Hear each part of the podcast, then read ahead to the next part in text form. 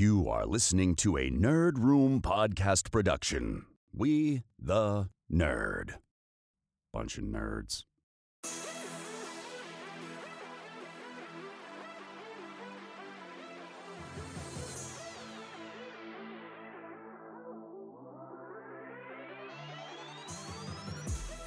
Hey everyone, and welcome to Nerd Room. We talk all things Star Wars, Marvel, DC, and beyond. This episode number 330, we're discussing San Diego Comic Con 2022 reveals from DC and Marvel.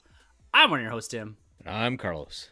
And guys, we are back at the mics after a, another hiatus, a two week hiatus, a little bit longer one this week, or these past two weeks. We're back to talk about one of the biggest weekends of the year, and that's San Diego Comic Con 2022. We are about halfway through the year. We've seen a lot of blockbusters, and both Marvel and DC dropped a ton of content on us this year for San Diego Comic Con with big slates revealed, major trailers from upcoming movies in the back half of 2022 and a very exciting time to be a nerd. You know, there's always this concept of who won Comic Con. I tell you who won Comic Con, Carlos. You, me, and all the other nerds in the world because it is just an unreal time to be consuming, whether it's comic books, toys, films, TV shows, does not matter. There's something out there for everyone. And that's the aspect I love about it.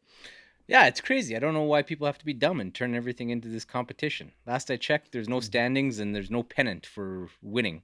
So Yeah. yeah, it's so funny that that's that's actually a PSA that we almost have to put out there. This this idea of always pitting one franchise against another. I know there's inherent competition, but like that's not for you or I to to to hold up. That is, you know, maybe a little bit about Feige and someone else being like, "Oh, hey, they've done something really cool. Let's try to match that and maybe do a little better." But out here whining on Twitter about this, that, and the other thing, it's like, geez, like, did you not see Dwayne the Rock Johnson rise above the stage and show this baller Black Adam trailer? Like, why are we all over DC right now? Who cares? We're gonna get these films, and you're gonna get the Flash film still. It, it kind of like it, it dampened the weekend a little bit for me, to be honest with you, because it was the first time I'm back on Twitter in quite a few weeks, and I want to share experience, the positivity of all. And then it's just like everywhere you turn, it's like hashtag this, hashtag that. It's like, come on. yeah. I don't get to crying. Like honestly, unless you're a major shareholder, and I guarantee you that anybody who is was not crying about stuff on Twitter this weekend. uh, why do you care? Just uh, absorb everything, enjoy it, and there's a lot to be excited about, and a lot of it seemed to be born out of things not being showcased the exact way that you thought it was fit, but that's not up for you to decide. So, uh, hate to tell you this, but uh, we don't care. No, not at all. And we're here to discuss the positive end of things, guys. We're not here to say, oh, Henry Cavill wasn't there, or oh, this, that, and the other thing from Marvel didn't happen. They didn't announce the, the third Avengers movie that's coming and whatever. You know what? We're here to, to just soak in what it was this weekend. And we got to kick it off with DC. We're not going to do the normal news bits. We're just going to go straight into DC and Marvel because there's so much to get through here. But let's kick it off the same way San Diego Comic Con did with DC. A showcase panel, I believe it's a Warner Brothers panel, Mm-hmm. but it was owned by Dwayne The Rock Johnson. Him rising above the stage in full Black Adam costume, commanding an audience like none other, and then dropping what is a much more refined trailer on us. That delay, I think you said in one of the DMs, that delay is really benefiting Black Adam and being showcased alongside of the powerhouse that is Dwayne the Rock Johnson. Man, talk about an asset to not only the DC universe but to Warner Brothers themselves with this film coming. Yeah, man, like he brought the house down. I don't know that there's been anything before that that has showcased the majesty and the power of a character the way that he did. And, you know, with getting everybody amped, with giving the little necklaces with the light effects, and uh, I guess if you open them up, there was a free IMAX ticket inside as well to go see the movie. So, yeah, just cool. And what an experience. And, uh, you know, for lack of a better term, like how electrifying that must have been to be sitting in that crowd and to not only be in that guy's presence, but for him to put on the showcase that he did and to get into character and rock the stage like that that was pretty amazing and then you know we had this fun little q&a after and that footage that they dropped was awesome like those scenes of him Mhm. fighting the justice society there was there was a refinement and a gravitas to it that quite frankly, wasn't there before in that first trailer, which I thought was decent, but it wasn't this. And I don't know that I was expecting that, but like everything with that No. trailer looked like a lot more badass. It felt like a little bit higher stakes, and not so much that you thought that he was going to lose, but you're kind of thinking like, shoot, I don't want him to kill Hawkman, and I really hope he doesn't pull Doctor Fate's head off his body. But uh, yeah, it was it was awesome. Like talk about just owning that moment, and you know, there's there's a few rumblings that they were going to skip altogether, and it was him that felt it was really important to be at San Diego Comic Con. So I think that that's awesome, and yeah, he's in full court press. In fact, tonight he dressed up as Krypto in the full character outfit, showed up at a screening, and uh, gave a family a dog, uh, as well as setting up a Whoa. Teremana bar for all the parents. So, yeah, that guy is Mr. DC now, and I think it's awesome because, uh, Yeah. as he dubbed himself, he's franchise Viagra. So here we go. I love that piece of him. and he's just so real, I think, when it comes to when you say that it was him that decided, no, no, we need a presence in some fashion at San Diego Comic Con because that is where you have that experience based reveals. You know, we talked about this in the DM too, that or even I think outright online on Twitter about the concept of the experience of San Diego Comic Con and mm-hmm. the idea of holding footage back is not something that you or I are super in love with. This idea that people in the room are the only ones that get to see Secret Invasion or whatever, right? It's about the experience and experiencing with all those like-minded people in that giant room and the hype of the moment that should be the reward for being there, and not the footage. And DC didn't hold anything back because we got to see this Black Adam footage almost immediately as they dropped it inside of Hall H. And like you said, the Justice Society, the Atom Atom Smasher, Doctor Fate, Hawkman, like those scenes look so good. There is an interesting, like you said, the the refinement to it. I think to me is taking it to another level, and this is where I'm starting to blur the lines between Dwayne the Rock Johnson and Black Adam. Is that this film? It's still got a couple months. You know, October 21st it comes out but I'm starting to lose DJ. And I've said this in the past, and I'll continue to say it. That's only thing I want for this character. So I think that he can embody the role, but I don't want to see, you know, khaki Dwayne the Rock Johnson running through a jungle again. I want to see Black Adam. I want to see him own this character. And every single little piece of information we get, every new visual, even him up on stage, starts to really blur those lines, which I think is a really cool thing for DJ and for the character of Black Adam and him continuing to change and evolve the hierarchy of power in DC.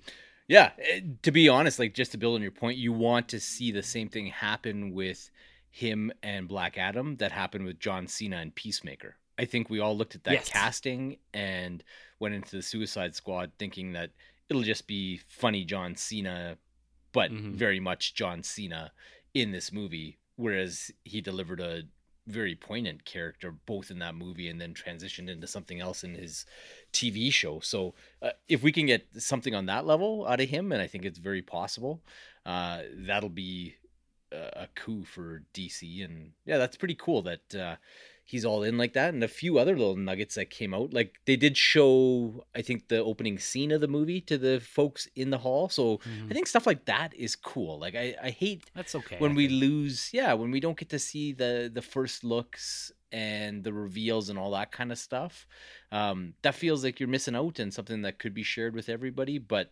um if, if you're going to just show a scene from the movie that we all get to share and like quite frankly that's something that even if it was released online i wouldn't seek out as a fan myself i Mm, just wait to see it in the theater um yeah i think stuff like that's okay but they did drop a nugget that amanda waller is actually going to be in black Mm. adam so she's, I think she's going to be like a bit of a anti Nick Fury or maybe an anti Nick Fury running through the DC universe, kind of tying things up and putting pieces into place. So yeah, it could be kind of cool, right? To build on that. She's delivered in all the appearances that she's made thus far. And I, I think it's neat that out of nowhere, the character that you're getting who's going to be in more of these projects than anybody else is Viola Davis's Amanda Waller. So you couldn't ask for a better actress or a more multifaceted character to do that. So yeah, kind of a cool play. Yeah. I was happy to hear that come out of uh, San Diego Comic Con in relation to Black Adam.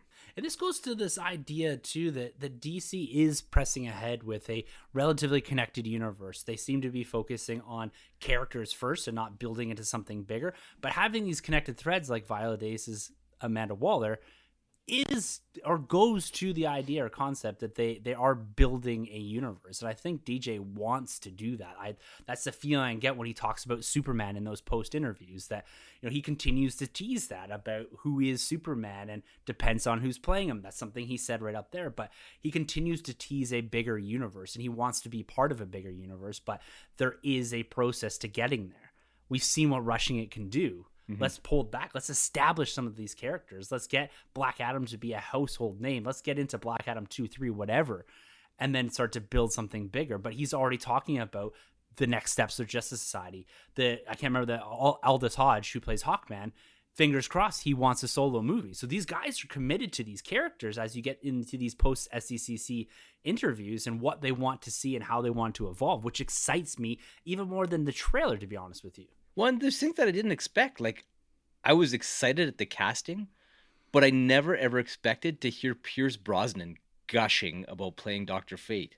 Like mm-hmm. constantly, mm-hmm. he keeps talking about how proud he is of the project and how amazing he thinks the character was. And that's something that I totally thought that he would just kind of show up and and do his thing yeah. and go home. But that a guy like that who's kind of been in all uh all corners of Hollywood and done all types of different mm-hmm. projects is that excited about Black Adam and what the future holds for Doctor Fate. I think it's pretty cool. So yeah, and he also has one of the uh, that that coolest looking characters going. So how can you not be yeah, excited? Badass helmet.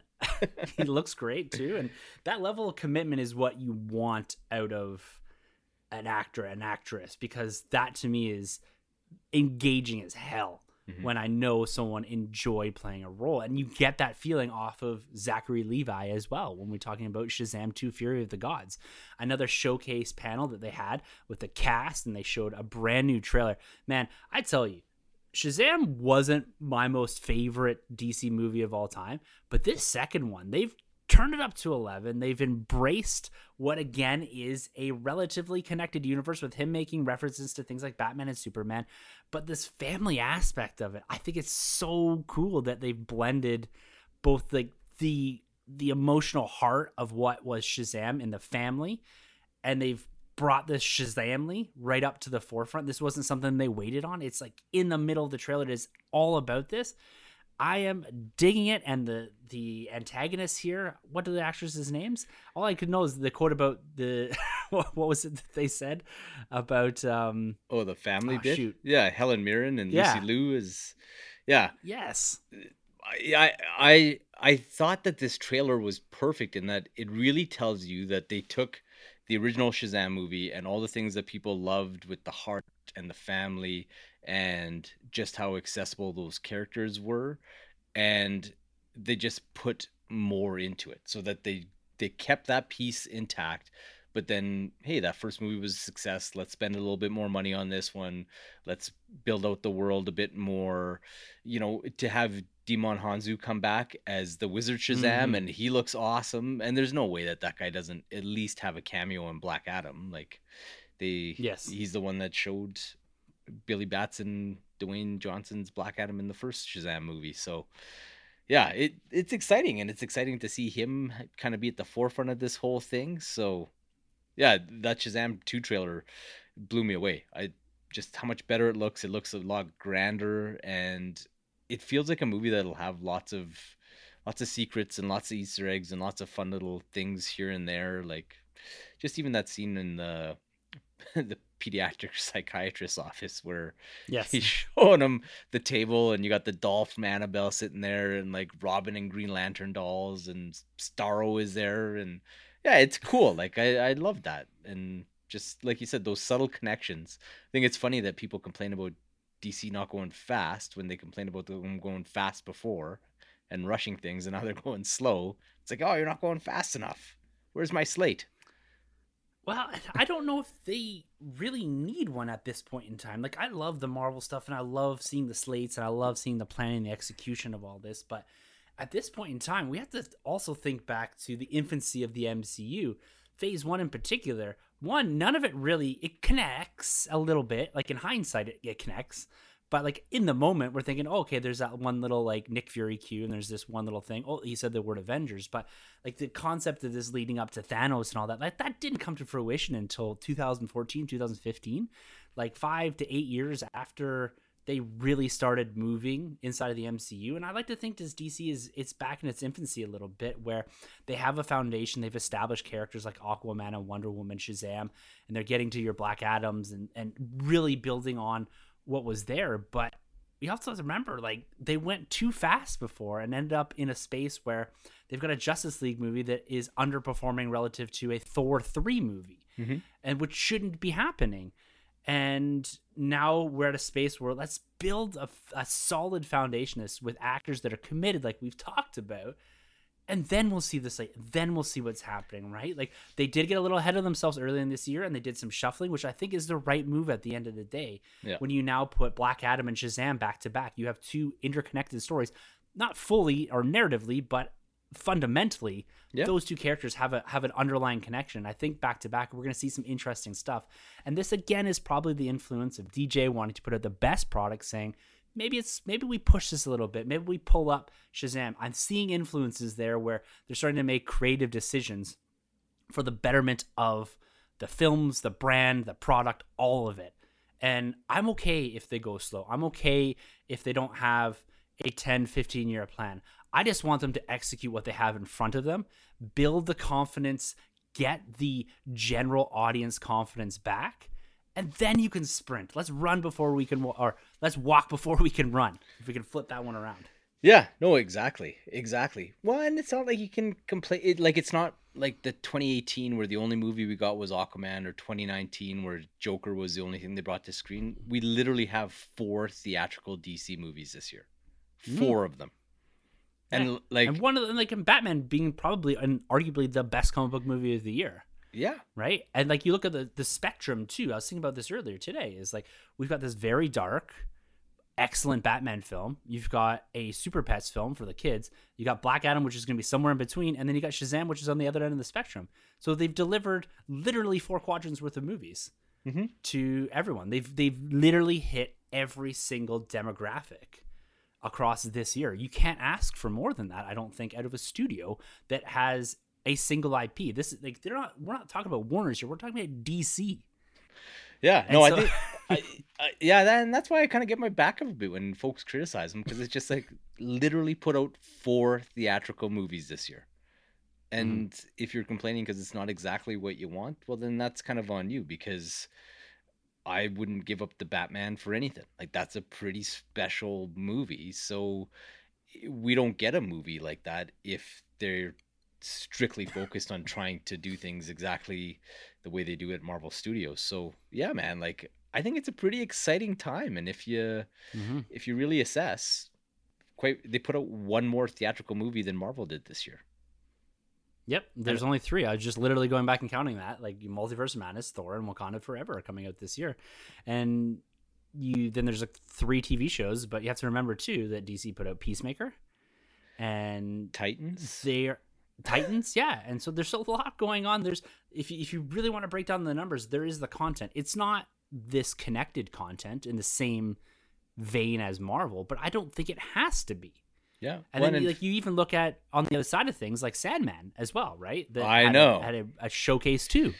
and that trail, man, I literally just got goosebumps right now as you just said the Sandman because that trailer, holy smokes, like it blew me away. Like of all the things we saw this weekend, like those two great DC trailers, the amazing showcase that Marvel Studios put on, like that Sandman trailer mm-hmm. that that left a mark and was able to make the statement that he did goes to say something about the quality of that that piece of media that Netflix worked with WBTV and DC to bring to screen cuz I think they've got something special there. Like it screams having the fundamental core intact of those books, but yet they've already started to do their own thing with pulling some of the concepts and stories from uh, later on in that series up to the forefront. I've seen a bit of the casting for a couple of the different stories where uh, Morpheus takes on a different form uh, in order to have a romance with a human and stuff like that. So I think it's going to be quite the show. And you just look at that trailer and just it is beautiful. Like the it's Mhm. special effects heavy, but every single frame is a work of art. Like everything looks wonderful. It looks so refined and it looks like they did everything they could to capture the majesty and grandeur of that Sandman series. So yeah, man, like phew, I am there for it and we get it right away. August 5th is when this thing drops on Netflix. I can't believe like I don't know if I didn't click before if they just revealed it that it's coming out that soon. Like that's in like, Carlos, that's in a hand like a week's time. Like next Friday or whatever it is. Like that is very very close. Yeah, they they did keep the release date pretty close to the vest until about Mhm. Like when that first trailer hit uh, like a month or so ago. Mhm. That was when we got some rumblings that it was going to be coming out pretty quick. But yeah, like for me, I can't complain. Got a Sandman show in a week and just downloaded Warner Brothers MultiVersus this morning and fought Nice. LeBron James with Batman and uh yeah, it, it, it, it's all there if you want it. And the comic books, my boy Dalton. I know uh, you wanted us to talk more comics, and we will. But the comic books are hitting. You got a bunch of great Superman series out right now. You got Chip Zdarsky and uh, Jimenez crushing it on that Batman book, and then Ram V is starting up his run on Detective Comics right away here, and Dark Crisis is amazing, is amazing. So uh, Yeah. yeah, lots of comics. You got a bit of everything there. So yeah, man, it's a good time to be a fan, like you said. Yeah, Oh yeah, and then we're not we're gonna get to the all the toy stuff in another episode, guys, because there's so much of it. But you got there's all the McFarlane reveals, everything that he's doing, his weekly waves that he's been releasing, all the crazy stuff that he's doing over there, the excitement around what even he is doing in the Spawn universe, and so there is something literally for everyone. And like you said with the comic books, fall here once we get our heads a little straight, or me in particular, life is starting to calm down a little bit here. The consistency is going to come back, and also our look backs and sideways tangents across different podcasting topics is going to return as well. And you know, we can bring Jay on, and we can talk some comics, and I can finally get back to reading and. So we got lots to come here, guys. But before we get anywhere close to that, we got to start running through the MCU reveals here because, like you said, Carlos, Marvel Studios put on a unbelievable showcase, more so than you'd expect from really anyone. And one of the things that I kept thinking is this has to be considered the anomaly, not the norm. In the past, pre 2014, they were doing very similar things where they were promoting the movies that were coming out in the back half of the year and the first half of the following year. They literally pegged us out to the end of 2025 and revealed all of phase five and three huge property dates and names for phase six, which is absolutely and almost unprecedented for for the showcase that was put on here. But before we get into phase five and phase six here, let's talk about the end of phase four. Now, phase four, as it's been documented through through here, has been a bit ebb and flow, right? We started off with WandaVision mid pandemic, and we just got through Thor Love and Thunder. And guys, if I'm being completely honest with you, Thor Love and Thunder, I gotta see it one more time because I wasn't in the greatest state of mind, and I don't really remember a whole bunch of it. If I'm being honest with you, I don't know if that's commentary on the actual film, but we will get to review that down the road. We'll let it cool off, maybe do a Disney Plus drop review on that one. Uh, because there's been a lot of chit chat around that. But being that that is the through line here, phase four, we've got a lot of properties, on a lot of new properties that have dropped, and we're gonna have two more properties, two more characters that come to screen here, one on Disney Plus and one on the big screen. They're gonna cap out phase four. So let's talk about that. There's She-Hulk and Wakanda Forever. Both of them got brand new trailers that were dropped online, and Wakanda Forever has been stated by Kevin Feige as what is going to close out Phase 4. So 14 properties landed inside of Phase 4, spanning from whatever it was, 2020 through 20, the end of 2022. Now, before we talk about Wakanda Forever, very briefly, She Hulk. This trailer, an improvement from the one before, but still a little janky looking. I don't know. Like, I, I'm very much in the same or hold the same light that you do towards or sympathy towards the the VFX houses is that they are pedal to the metal the expectation is super high. These guys are run down. They've been doing all they can to try to catch up from the pandemic. But this one still looks a bit off to me. I, is it just me, or does She Hulk kind of have a weird? There's there's something about it that just doesn't look right yet. Yeah, man. Like, there's folks out there excited for it, and that's awesome. And and I love it. I, I yeah. I'm I'm more excited now than I have been in previously. I kind of love the concept that they're doing with all these like weirdos that need that that need legal representation inside yeah. of the superhero world. I'm really loving that concept. But yeah, like this will be one that uh, like right for right now, like I'll probably just hang tight on it and if um you know if, if the buzz is great I'll I'll catch up with the whole show, but my plan for now is just kind of watch the Daredevil appearances. I imagine mm-hmm. he'll be in an episode or two, but I I don't love the Mark Ruffalo Hulk, and this is the Mark Ruffalo Hulk turned up to seventy five from what I saw in that trailer. So, um, some folks love it. I'm ride or die with my boy Ed Norton and what they were doing in the Incredible Hulk movie. So, uh, yeah, I'll probably just hang tight on it, watch uh, the bits with Charlie Cox's Daredevil making his way to the forefront, and yeah, leave it for other folks who uh, who are down with what they're doing in there. Mm-hmm. Yeah, I'm I'm digging it. I'm definitely gonna check this out day of release, and I'm assuming most of this trailer and most of the Ruffalo Hulk stuff is actually inside of the first episode. I'm assuming there's a bit of a training, bit of this is who you are, what you are, and how you got here and then Ruffalo Hulk disappears. They kind of allude to that actually in one of the scenes when she does the breaking of the fourth wall, where she is going back to take part uh, or to continue to be a lawyer. And so I'm assuming that there's a break off there within the first episode or two. But the exciting bit of this is is got to be like you said, the Daredevil, the potential for Charlie Cox, and I think there's there's shades of a yellow or brown yellow suit that he's going to be wearing in that is some people lightened up the the scenes in there, and it does not look like the red suit. Yeah, yeah, like there's that one scene where he does like the the somersault over her and the headlights of the vehicle catch him and it's definitely the red and yellow suit the the og mm. dd look. So yeah it'll be interesting to see how that comes off on screen and how they do it but uh yeah i'm i'm all in for for my boy matt murdock so can't can't miss that bit of that show. No, it's it's gonna look good, and you've got Wong making an appearance there, connecting up with Shang Chi and him and Abomination doing their fist fighting bits, and so Wong seems to be another guy that's connecting more so than anyone else across all of these films, from Doctor Strange to mm-hmm. Shang Chi to now She Hulk, and Multiverse of Madness, of course. And so yeah, I, I'm kind of digging this one.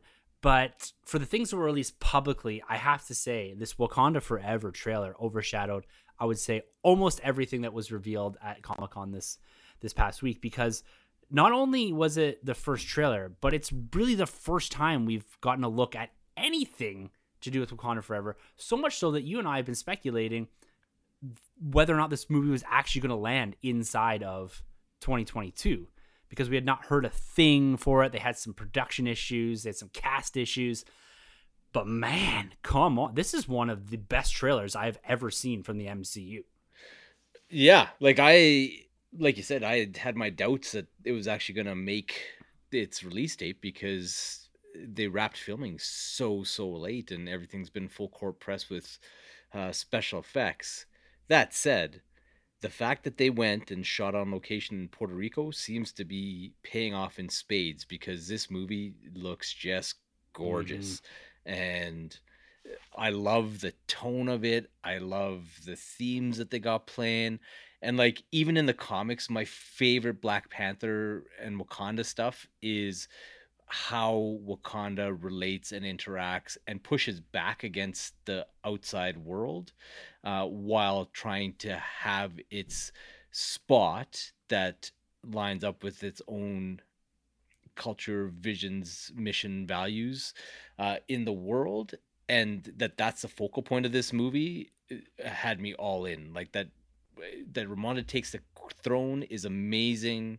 Um, that really somebody as the Black Panther seems to be a bit of an afterthought with the movie. I think is awesome too, and I really love this conflict that's building, and not even so much with the Atlanteans or Atlantans or whatever they end up being as far as Namor's people go, but the conflict between Wakanda's throne and the rest of the world and what they're expected to be and who they want to be and that's a part that was really compelling for me and then just the look of it like that this is why I champion filming on location and yeah maybe you do one or 2 Mhm. less projects a year but you take the time and you employ the artisans and you uh, go about doing a bit of old school filmmaking because your films just look better and they become a bit more timeless right because Yeah. they're not beholden to effects technology and how much your artists were able to do in the time they were allotted and, and whatnot a good movie is a good movie is a good movie. It's been that way since the 30s when the first things were being put to film. So Totally agree. Yeah, man. Totally agree. this one like like Phase Four has not been for me. Like I love my Spider-Man moments and Miss Marvel. well, I'll defend that girl with my dying breath, but um this really really got me excited like uh, the the black panther stuff has always kind of been special to me with my folks being born and raised in africa so um i've always had a, a fondness for it but like even if that was absent this trailer was extremely compelling so yeah that Yeah. to be Yeah. a day one for me Yeah, for sure. It's one of these films going into right that there there's a there's a huge absence with Chadwick Boseman and T'Challa not being in this, and how you approach this commitment that Kevin Feige and Marvel Studios made of not recasting this individual, not pulling T'Challa back into the story in some capacity or some facet. But it looks like they're going to leverage, or maybe leverage is the wrong word. They're going to use that as part of the storyline and build off of that. And that has got me intrigued to be honest with you. It, it's it's something that i didn't expect to be so emotionally struck by this trailer. I just wanted to see something from it. But the way that they weave this together and really use it as a, an emotional anchor for it all really drew i think a lot of people into what this story and intrigued a lot of people and engaged a lot of people on what the story is actually going to be. And then you layer in the things like Namor, which is was quite surprising because they had announced officially that he was going to be in this, and we're we're only a couple months out from this project landing. This project lands, I think, on November 11th or November 13th or something like that.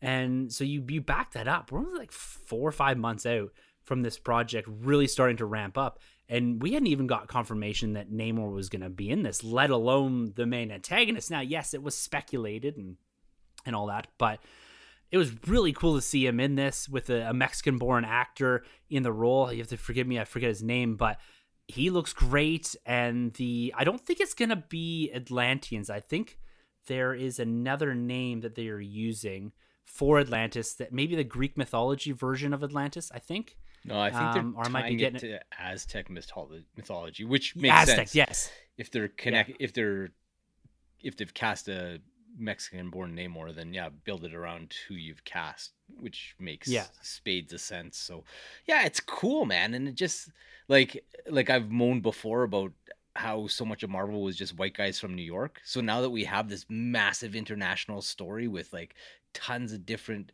people, I think that's awesome. And I loved the things that they did with the Atlanteans, how they're like, well, Aquaman went really high tech with how the Atlanteans get around and do business. So Mhm. let's strip it down. And these guys are latching themselves onto whales. And it looked equally cool and was equally as interesting. So yeah, I I love everything they've done with Namor and like why not?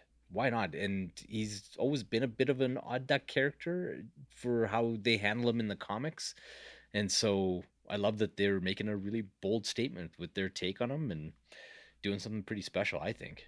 And then this sets a foundation. Like the the, the gentleman got up and sp- spoke about inclusion and the reason he's here is because of this and that the kids looking at him now can can say i can get that. I can dream. And those dreams can be realized. And i thought that was super cool of him. And just that now from point forward that that is like for the ga that is what and who namor is Mm-hmm. right? Because Namor doesn't. There's not going to be people up there waving their arms, being like, "Oh, you know, he he needs to do this. He's got the pointy ears. He's got the wings on his feet." Yeah. And there you go. He, he needs to be able to it- breathe underwater. the- That's the- about it. right? yeah, and like there's there's nothing else that like there's nothing to be beholden to there's nothing to say that this character can't be this because of x y and z they're able to to take this character and run with them and that is exactly what ryan coogler is doing and i think to put wakanda like if you can't have chadwick boseman's t'challa in there and you put now you put what is going to be probably framed up as the two most superior races on planet mm-hmm. earth and you put them head to head and have them clash, I think that's going to be quite the story. Like Hickman did a very big run of this in his of 2015, 14 maybe Avengers and New Avengers stuff where Namor and T'Challa butted heads and the Atlanteans attacked Wakanda. It looks like they might be pulling threads from that. Um, you do see some scenes where it looks like Wakanda's being flooded, and I'm I'm just really digging this idea, like you said, like this is a big international movie that looks absolutely gorgeous, and it's taking two very different cultures and smashing them together and see what happens on the other side. Yeah, it's cool. Who's your guess for who's the Black Panther that we see? Nakia. Yeah, and that's who I think too. I think she makes the most sense. The way she was framed up in the trailer, it might be a bit of a swerve. You may get Shuri in the suit at some point, but I do truly believe that the baton passing to Nakia makes the most sense from a, like a narrative and maybe a longevity stance as well. Yeah, like she just that character had just so much more agency and gravitas than mm-hmm. Letitia Wright Shuri did, and um, I think Shuri would work better going forward as this a similar type role as a mm-hmm. playful uh, kind of sidekick and tech guru to your Black Panthers. So, well, and they kind of set it up in the first movie too, right? Where, yeah, his mom and the rest of them were trying to get her to take the steal the herb and take it and get the powers herself. So, yeah, I think that that's what makes the most sense as well. Yeah, agreed. And you've got Ironheart Riri Williams making her presence felt in this trailer as well, which it almost like there was there's a bit of a baton pass because she seems like she's taking on the tech role hmm. a little bit. Um, but you do see her pounding out the heart, the chest of the iron, and so there there's going to be some connectivity there and establishing her here before we do see her in Phase Five is is pretty cool towards the middle part of Phase Five. Um, but yeah, Black Panther it absolutely blew me away. I was jaw dropped. I've watched that trailer a dozen times, but absolutely jaw dropped from what they were to put the screen there. And the fact too, maybe this is what made it more exciting. We didn't know anything about it. Mm-hmm. I wasn't expecting to see Namor. The first time I watched a trailer, is like a lot of underwater stuff, and I was just like, I can't tell who like whose kid is this being born. Is that like at first I was like, oh, maybe T'Challa and Nakia had a kid, and like this is just like a ceremony. And then I was, oh no, it, it turns out that's an Atlantean thing. Um, even when they're on the whales, I was like, ah, like I didn't. The connection didn't immediately. I didn't put those pieces together immediately in my head until yeah. Namor was walking up on the beach. Yeah, no, it was cool. Like you said, it's because we didn't know anything about it, so that mm-hmm. made it all the that much more exciting, right? And yeah, I, I love these late in the game promotions because it makes no sense to do it super early in the in the game because people's attention spans are short. Like, sure, it's nice to get, well, especially stuff, when you got but... s- so many properties and you've got all the summer coming. Like, you got all these movies dropping on us. Like even the movies themselves, they're physically in theaters, only get a week or two. You don't want to drop your your trailers or anything like that inside of that because it just gets lost in the thing unless it's Bullet Train, which is the trailer that we've all seen a thousand times. That's true. That's true. So here's my conspiracy theory. I am almost convinced that uh, people within the industry knew that that's how Marvel was going to be closing out all Hall H on Saturday and that's mm-hmm. why it was a bit of a muted presentation from everybody else because they're just like it doesn't matter like if dc had brought out aquaman and the flash and brought out michael keaton and revealed his costume and blah blah blah blah blah blah blah the talk of the town at the conclusion of saturday evening would have still been that massive slate of reveals and as much as fanboys mm-hmm. love to think that there's like this axis versus allies thing going on in the background i hate nah. to break it to you Kevin Feige and Geoff Johns are literally best friends. I think you and I mm-hmm. shared a video of the two of them talking about one of them getting yeah. stuck on the road and the other one having him live in his like shed on his apartment building or whatever. Like they are literally best friends.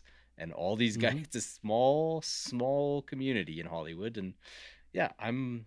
I wouldn't be surprised if it's like, hey, dude, what are you guys bringing so that we don't spend too much money for nothing? Exactly.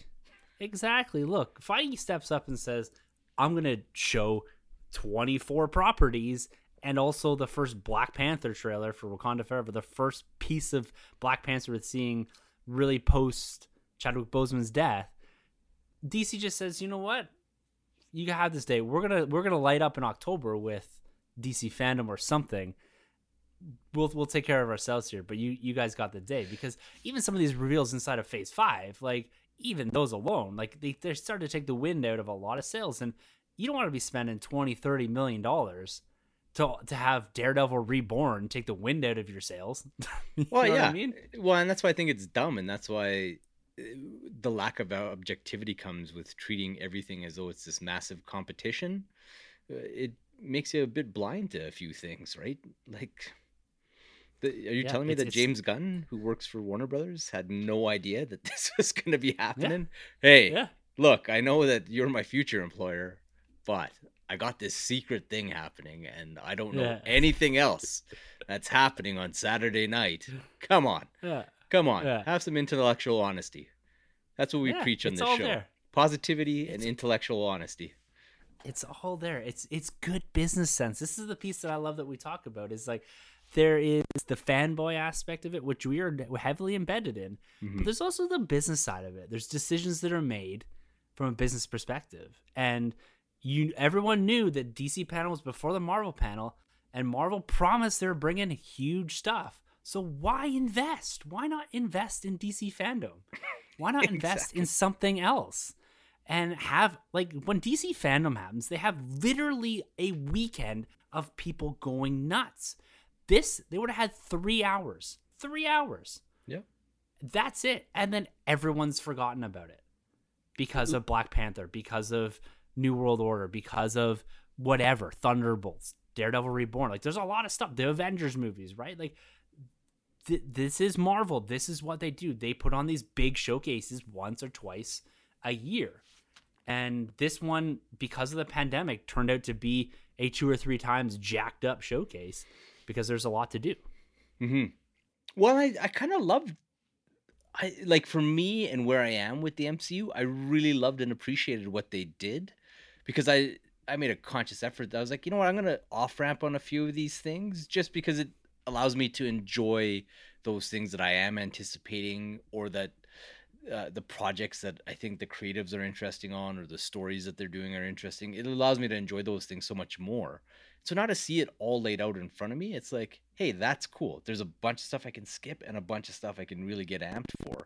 Hmm. So I appreciated this approach of this massive slate being unveiled and you know it was kind of cool to hear the discourse in our house with like the kids picking which things that they were interested in one versus the other and yeah it's kind of becoming a thing where yeah you pick or choose your favorites and you can enjoy the other things on disney plus down the road if you want to and that's a pretty neat Mhm. place for them to Mhm. be Well, and like they they introduced us or welcomed us to the the next saga, right? The multiverse saga. So this is building off of the concept of the Infinity Saga that was phases one through three, and phases four through six is going to be the multiverse saga. But when you step back and look at the films and properties that are being put inside of this multiverse saga, things like Echo and Blade and maybe Daredevil, Thunderbolts, they're probably not going to have too much weight or heavy implications into the multiverse saga in the same way that Doctor Strange does or Guardians might or Quantumania will. So you can watch some of these properties Mhm. probably in complete isolation. The idea of sequential movie watching because there's so much stuff coming out over the next couple of years, it's it's not as ingrained in the narrative as it used to be for phases 1 through 3.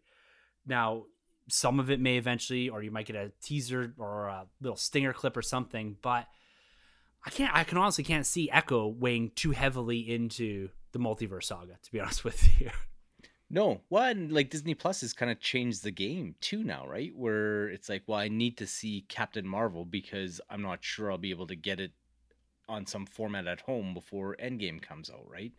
Um, those conversations have kind of changed. And yeah, I, I think you're bang on in that not everything will be contributing to that grand finale. In fact, Yeah. my favorite thing to come out of the conversations in our house this weekend was, "What's the Thunderbolts?" It's basically Great Value Suicide Squad. Yep. I thought that that was a hilarious description by one of my kids to the other. But uh, yeah, if you want to skip Great Value Suicide Squad, sure.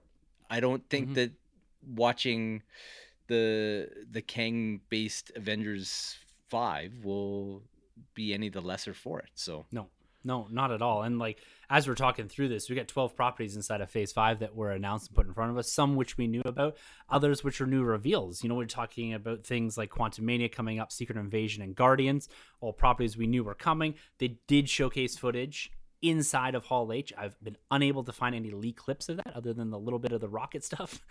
But it looks like both of those looking at again screen descriptions of people that were in the room. Quantumania, you get we got that poster. First look at Kang. MODOK is apparently in it. Secret Invasion apparently is taking much more of a tone of a Winter Soldier. Guardians of the Galaxy is meant to be this very emotional ride. The true end of the team that we have been with from Guardians 1 in 2014. And then we move on to other things like Loki season two, Echo, The Marvels, Blade finally getting a release date. Mar- Mahershala Ali's Blade. That is dropping November 3rd, 2023. We've got a huge announcement of Daredevil Born Again, an 18 episode Disney Plus title with Charlie Cox and Vincent D'Onofrio returning to those roles from the Netflix series. That's coming out in spring of 24.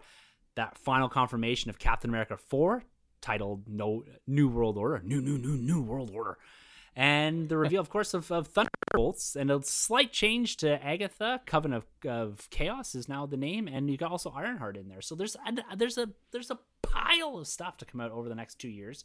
Twelve properties inside of Phase Five. What what's what's something that jumps out at you off the screen here? Is it just is it the Daredevil stuff, the big big thing? the Daredevil stuff I'm curious about. So eh, when they call it Born Again, I don't think it'll be the Born Again story, and just because season three of Daredevil was very much uh, a big part of what Frank Miller told over the course of that tale. And so I think Netflix has already covered a lot of that ground. I think they use the title because Mhm. it's pretty sexy for this Daredevil now being entrenched in the MCU. So um, I'll be curious to see what that is. With the 18 episodes, my speculation is is that because the Disney Plus Marvel shows have been six episodes, that'll be three six episode arcs type of thing Yeah, is how Daredevil will play out. And which I I personally think would be for the best just because those 18 22 episode seasons of TV, you always have so much bloat and filler. Like that's been the Achilles heel of the Mhm. DCCW stuff is um these huge episode counts. So that's what that's what my hypothesis is with how they're handling Daredevil. So yeah, that one I'm excited about. Like Black Panther, obviously.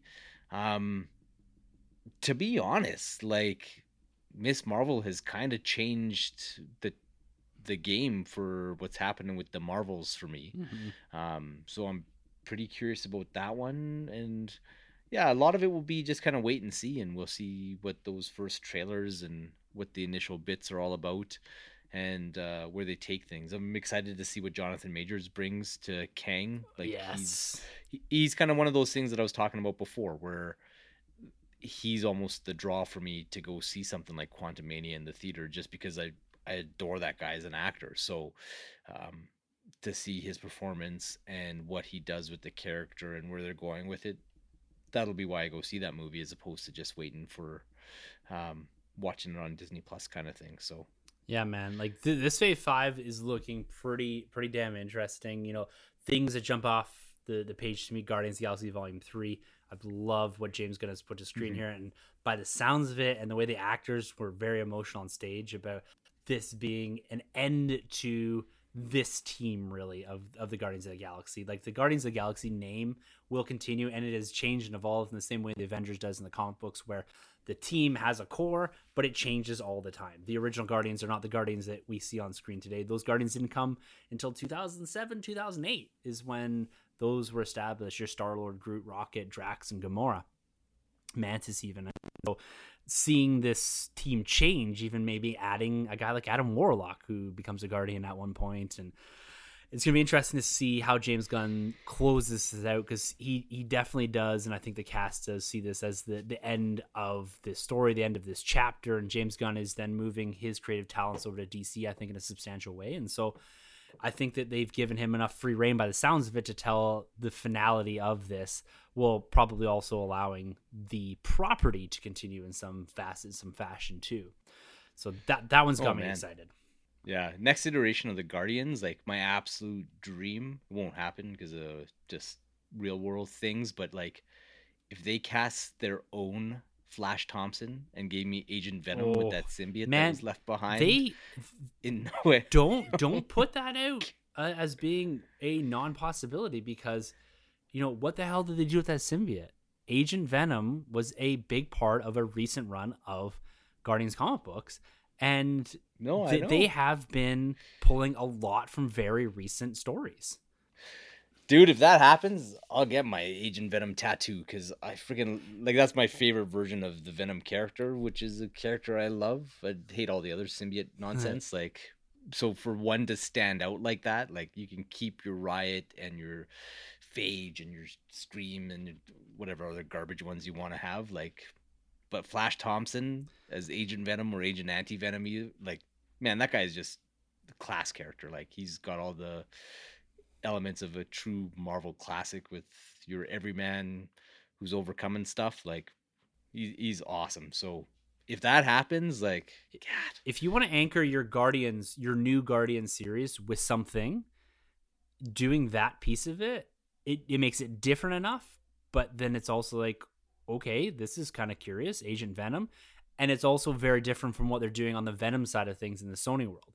So it becomes two completely different characters and you, you don't have to worry about oh there's two venoms or your character like one's better than the other or how does this fit? Like it very like Flash Thompson could be on vacation and wherever he was and ends up picking that thing up and boom there you go. I, that's a possibility man. You anchor that and then you you end up on the symbiote planet in some sense like they did in there and there's there's a lot you can do with that. I i actually right now now that you're putting that into the universe i think that's a real possibility oh dude, that would be so sweet. Like, oh, if they could, like, if they could sort that with Sony, and like you said, it wouldn't walk on No. anything they're doing with Venom, and you know, Lord knows that there's enough symbiotes Oh, to yeah. play with. there's there's too many symbiotes to play with in my opinion but so yeah if they uh, give kevin feige this one i'd say i'd shave my head and wear a hat all the time but that that wouldn't be much of no a declaration yeah, man. And the other thing in Phase Five here that's got me got me pumped, like everything does. Secret Invasion is something I want to see adapted for quite some time. I'm, I'm intrigued by Thunderbolts, but it's got to be the announcement of Captain America: New World Order. I I really don't know exactly what story they're going to go with here, um, but I hope they go back to the political theater of of film and embed Sam Wilson and and maybe pull on some more of those threads that we wanted to see inside of uh, the Falcon and the Winter Soldier um, pull on Mhm. pull on that that run a little bit more. Sam Wilson being the the title character here. You know, there's a tweet recently that Chris Evans put out there said Sam Wilson is Captain America. Like, stop fighting about this. Like, like we might may see Evans back in Secret Wars, but the Captain America going forward that this movie is centered around is Sam Wilson. And I'm digging this. I, I want to see what they can do with this. I want to see what he can do in his own. Maybe separate him out a little bit from Bucky um, maybe drop a, someone else supporting in there, but which they did tease in um, the Falcon number two. They did tease that in the Falcon the Winter Soldier. So I, I want more Cap. I want Sam Wilson to get get his big screen adaptation here, and it looks like they're going with it. And you know that's really going to drive us home and through into Phase Six, which takes us to the early part of 2024, with Fantastic Four getting a release date in November of 2024 and uh, and then the announcement of two Avengers movies, Avengers Five and Avengers Six. One being titled The Kang Dynasty, and the other Avengers Secret Wars. Two huge titles. I would really hang your hat on these release dates that much. I would. I'm guessing all of these are probably going to move around in Phase Six. That these are just placeholders for now. But Carlos, talk to me. Let's talk about these Avengers films here as we kind of close out here in the last couple minutes these are these are big film announcements. The Kang Dynasty really establishing Kang as the through-going major villain uh, and Secret Wars. This this is it's a big big film. Like this how or what they choose to adapt will be interesting. What liberties they take with I think there's three different stories. An 80s, a two mid 2000s mm-hmm. and then and around that 2015 mark that Jonathan Hickman did. So there's a bit to pull from there. This concept of incursions may weigh heavily into it. But what are your thoughts on this? These these big big title names for what is meant to be the the next big culmination of of these next three phases that we're consuming at the moment. Well, before we get to Avengers, they need to move the Fantastic Four to April 4th, 2024. That just has to happen.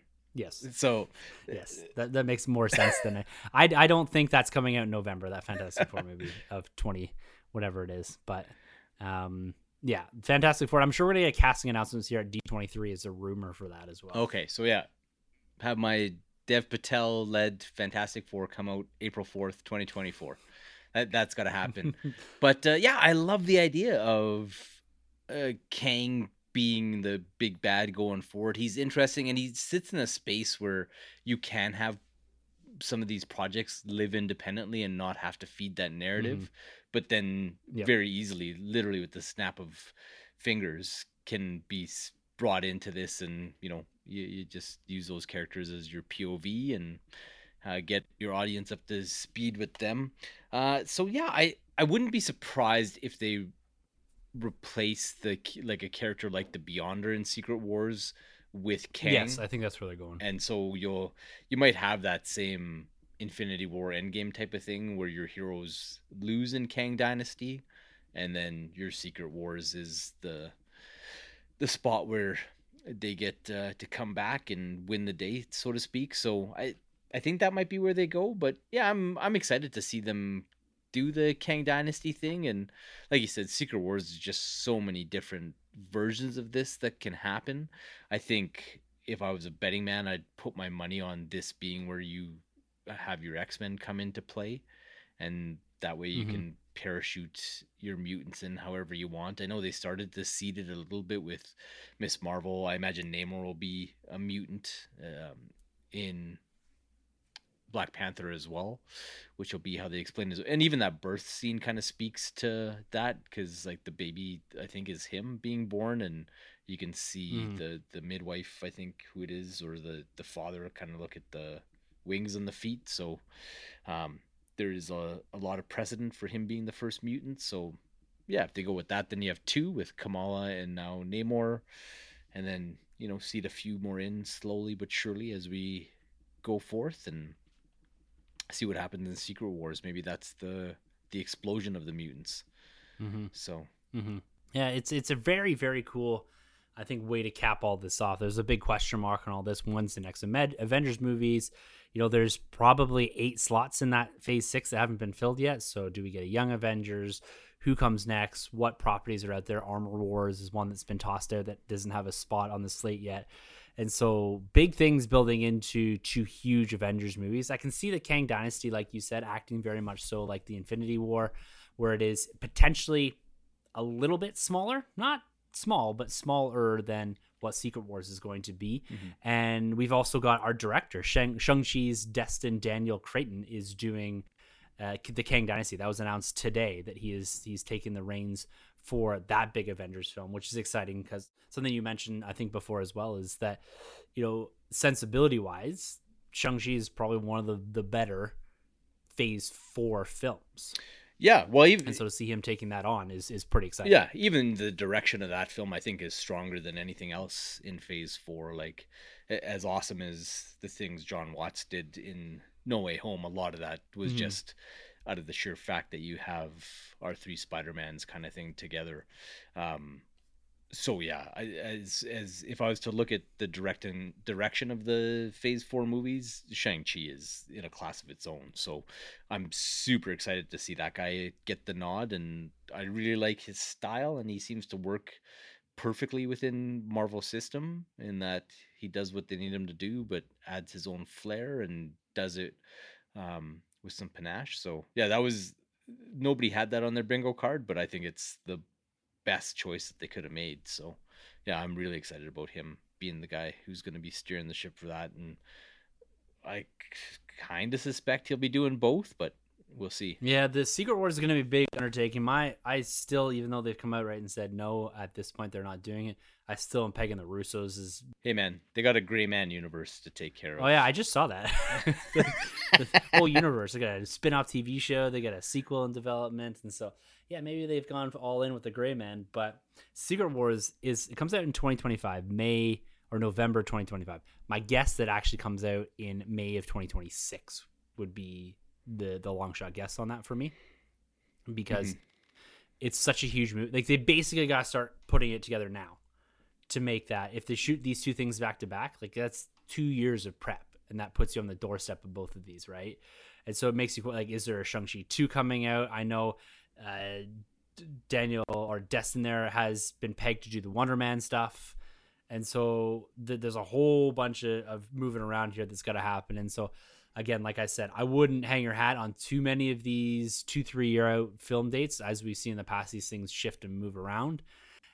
But holy man, this is this these these were big announcements. Everything from your ground floor echoes and daredevils and ironhearts right up to your cosmic with guardians and secret invasion Quantumania everything is happening in these big huge avengers films and Feige said, you know, this isn't it. They've got D23 coming. There's a few things to be announced coming down the road. We've got, you know, big castings for things like Fantastic Four on tap and really how this all lays out. But at the end of the day, Carlos, as we cap this thing off, it it's really about how good it is for us here, us the fans.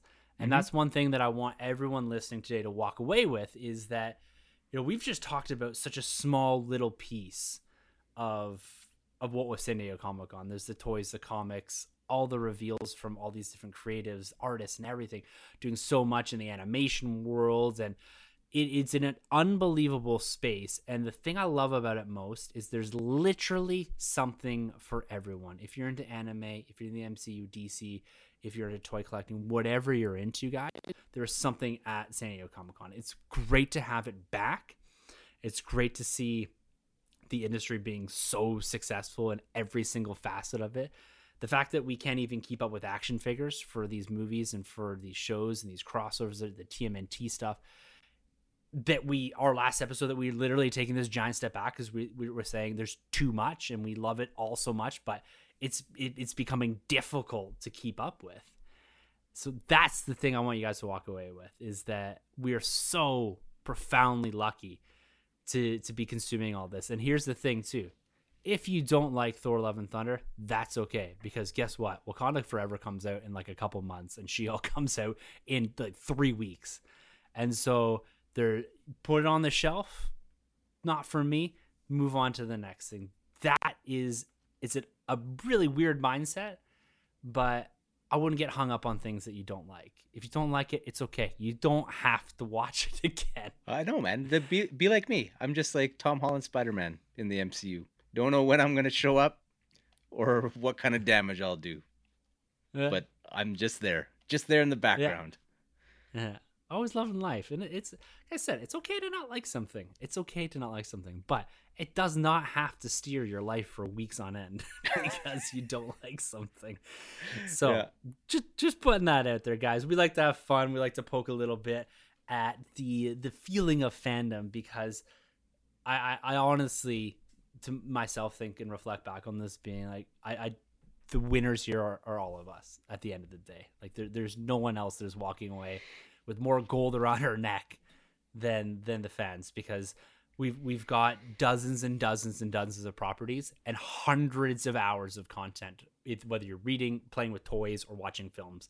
It's all there. Yeah and quite like we started said at the top of the show if you want to truly love fandom just don't treat it like a competition. There's no standings. Yeah. there's no points. If you don't have the highest grossing movie in a year you don't miss playoffs and win the pennant. I don't know. It doesn't. It truly doesn't matter unless you're a major shareholder. If you are, you can you can spam me with whatever angry hashtags and DMs and hmm. spiteful messages you like. If you're a major I, shareholder, I own one stock of Disney. I owned one stock of Marvel that converted to a Disney stock. so there, there I'm, you I'm, go. I'm I, I own zero point zero zero zero zero one percent of the companies. yeah, Yeah, I don't no, even know if it's that high. That, that's why I said major. That's why I said Yeah. major. So, yeah, man, it's it's just it's just an amazing time to be a fan. Like we did a hour and a bit podcast. We didn't talk about Dungeons and Dragons finally seeing the big screen again since the '80s. Didn't talk about Rick Grimes and Michonne coming back in The Walking Dead. So Lord of the yeah, Rings, the power, the Ring of Power trailer, all the animation stuff, X Men '97, the toys, Ma- Marvel Legends and Black Series and McFarlane's and God, there's there's just so much. We're, we're gonna catch up with it. We're gonna catch up with it here over the next few weeks. We're gonna drip feed some of this stuff in and let it digest a little bit. We're gonna have a toy episode in the future here, and and we're back, guys. We're gonna be back with some consistency. Life is is I- I'm out of my house. I, I'm homeless at the moment, and uh, I will be for another seven Yeah. weeks. So I'll be podcasting on the road. Yeah, I'm I'm sitting here right now on my podcast chair and I'm looking at a Ninja Turtles Terradrome and a sewer playset and a Yeah, you got it all. firehouse and Ecto One box. Yeah. What I gotta say is the hierarchy of power at the Nerd Room podcast is about Yeah. to change. It is. All my shit's in Carlos's basement right now. it's in the back here. he was kind enough to lend me this space because I was very concerned about going to a storage unit. But yeah. that will be chronicled in the future as as the new nerd room emerges here. And guys, we got lots of exciting things planned for the fall of this year. I'm going to be keeping the pace here a little bit better with the podcast, kind of dropping more on a weekly basis, and YouTube's going to be coming back. And if you guys would at ever at any point want to have some input or want to be a bigger part of the show, you can always email us at the nerdroom at gmail.com. You can find everything we do at the nerdroom.net. That is not happening right now, but it will happen in the fall. So you can hit us up at Instagram as well at the nerdrm and YouTube. Like I said, we're going to be ramping things back up there. Ian's going through a, a bit of a time to himself, and so we're gonna get some videos falling back onto the, the that channel there in the not too distant future. Some collection stuff. Gonna follow a bit of an adventure of mine through me revamping and renewing my new nerd room once I do get a host or once I land in my house at the end of August here. And Twitter, we uh, I'm back there a little bit more, and so I, I don't know if I regret it or not, but uh, I came on for SDCC, but we'll see how long I last on the platform again. But our handles are at the end of the episode, of course, as they are every single week. So Carlos, my man, it's been a pleasure talking about SDCC. Bring a little positivity and have a little fun with fandom at the same time. So, with all that being said, for the Nerd Room, I'm Tim, And I'm Batman. and thank you guys so much for entering the Nerd Room. This has been a Nerd Room podcast production. You can find our hosts Tim, Troy, Sanjay, and Carlos on Twitter at the NerdRM, Troy the Boy 87, Sanjabi, and CDN Caped Crusade R. For more content from the Nerd Room, check out the nerdroom.net. And don't forget to subscribe to the Nerd Room on iTunes, Podbean, Spotify, wherever you plug in. Use the hashtag WeTheNerd to keep up with the latest from the Nerd Room on Instagram and Twitter.